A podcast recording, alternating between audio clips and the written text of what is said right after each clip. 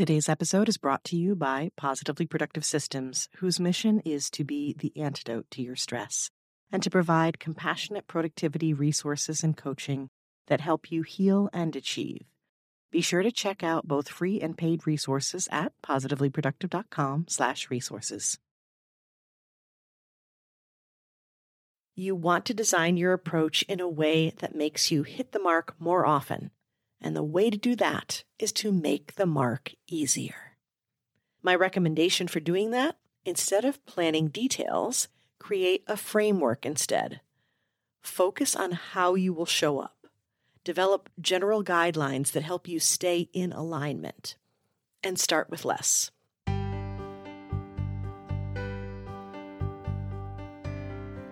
You're listening to the Positively Living Podcast. I'm your host, Lisa Zawrotny, founder of Positively Productive Systems and a coach certified in time and stress management, helping overwhelmed clients make space for what matters. Join me each episode as we explore ways to live a more proactive, productive life with topics and guests that speak to simplifying self awareness, systems, and so much more. I understand overwhelm personally as a fellow multi passionate entrepreneur wife and mom to kids and cats, and former caregiver. I'm here to help you choose what's right for you so you can do less, live more, and breathe easier. Sound good? Let's get to it. Welcome to the Positively Living Podcast. I'm your host, Lisa, and I've been looking forward to sharing this episode with you for a while because I really enjoy how counterintuitive approaches can change the game for my clients, and I want to share those discoveries with you. As a productivity coach and self proclaimed planner, it might sound odd for me to suggest that you plan less, but if you've been overwhelmed, especially around the end of the year when everyone is going on and on about planning for the year ahead and what are you going to do in this year ahead and what's it going to look like and do you have it planned out? It's a lot and I think you're going to find this episode refreshing and encouraging. Please understand, I'm not saying don't plan. Strategic planning, reflecting on where you are and where you want to be headed, and creating a roadmap to get there, that's a crucial part of reaching your goals. But what I see more often than not is people expecting to create a full year's roadmap with so many details that it becomes so discouraging they quit planning altogether. So let's find the middle and effective ground here. The idea to do this episode was inspired by one of my clients. She's a multi passionate entrepreneur with a successful business and a family, and has a goal of publishing her first book next year. And she's on track to do it. She'd done a couple of strategy coaching sessions with me in the past year while seeking out that elusive life balance, so I'm using the air quotes, so many of us crave who are juggling business and family. She's a high achiever without a doubt and has pushed through so many projects. But when she found herself struggling to consistently set aside time for writing, she decided to book my signature coaching package for the ongoing accountability. The package starts with a strategy session, so we work together on a plan for her to write consistently each week, and we designed it in a way that leaned into her preferences and mitigated her challenges. Then we had regular check ins to help maintain that consistency, troubleshoot issues that were bound to arise, and celebrate successes. Speaking of successes, in six months' time, she's written 50,000 words. It's amazing, right? So, what does it have to do with planning less? I am so glad you asked. Let me share what we actually planned. While we did have a plan that addressed when she would write, that would be time blocking, right? And how she would encourage this habit through boundaries, transitions, environment, we didn't get specific on what or how much she would write. We planned for problems we expected to arise and created workarounds. We planned for what success could be, but focused more on the many different ways her effort could be counted and celebrated. That would be the success. This approach is critical for establishing the habit of writing and building necessary momentum.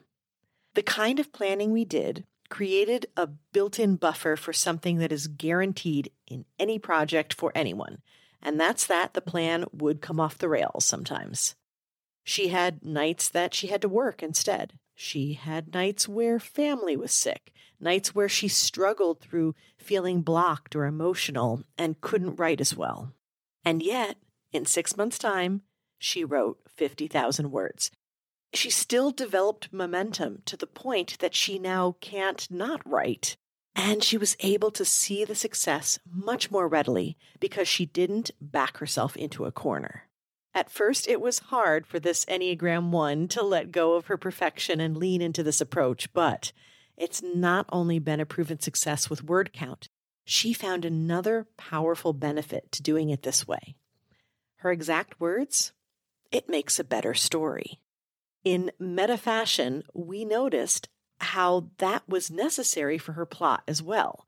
The idea of planning in detail, whether it's plot or productivity, it's enticing, right? You feel like there are fewer unknowns, which I understand can be scary. But it's not possible, and it's not in our best interests. This is especially so for questioners and rebels and those who struggle with consistency. You want to design your approach in a way that makes you hit the mark more often. And the way to do that is to make the mark easier. My recommendation for doing that, instead of planning details, create a framework instead. Focus on how you will show up. Develop general guidelines that help you stay in alignment. And start with less. If you're tempted to get too detailed, keep this in mind. One, planning everything is simply not feasible. So, what you're actually doing is wasting energy up front that could be used to prime your productivity for taking action. Two, it stresses you because you don't have control.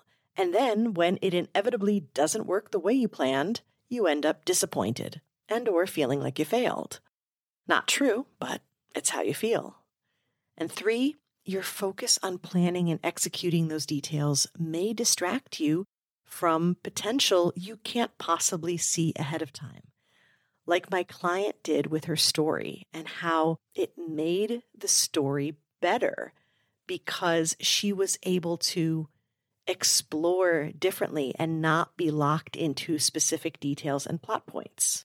So, this is why quarterly planning is so popular and why I recommend clients work with me for a minimum of three months. It's a seasonal thing, too, which I talk about in episode 119 on how productivity is impacted by seasonal energy.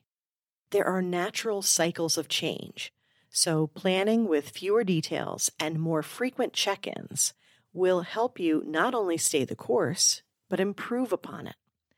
The concept of planning and executing in shorter bursts is highlighted in the book, The 12 Week Year, which I have on the Positively Productive website's favorites page. I want to keep this episode short, so perhaps I'll dig into it in another episode, but be sure to message me if you'd like to hear more about that. Let's wrap up this episode with some ideas of ways you can adjust your approach to planning. You can create more generalized guidelines to start, you know, take out some of the details. But if you really like to keep in details, then be sure to anticipate change more and add in contingencies and check ins to honor that. That could mean more options and more review points, or both. Another option is to work with an accountability coach. If the support I described for my client sounds like something you'd like, head to positivelyproductive.com slash coaching to see details on the signature coaching package.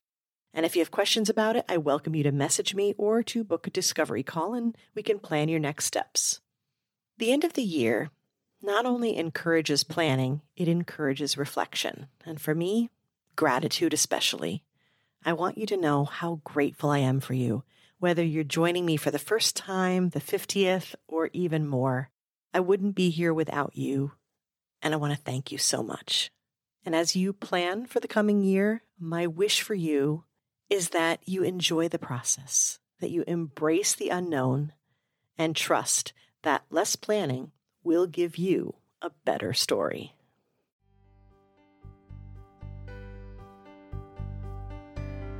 Thank you for joining me today. Your time is precious and limited, and I'm honored you chose to spend it with me.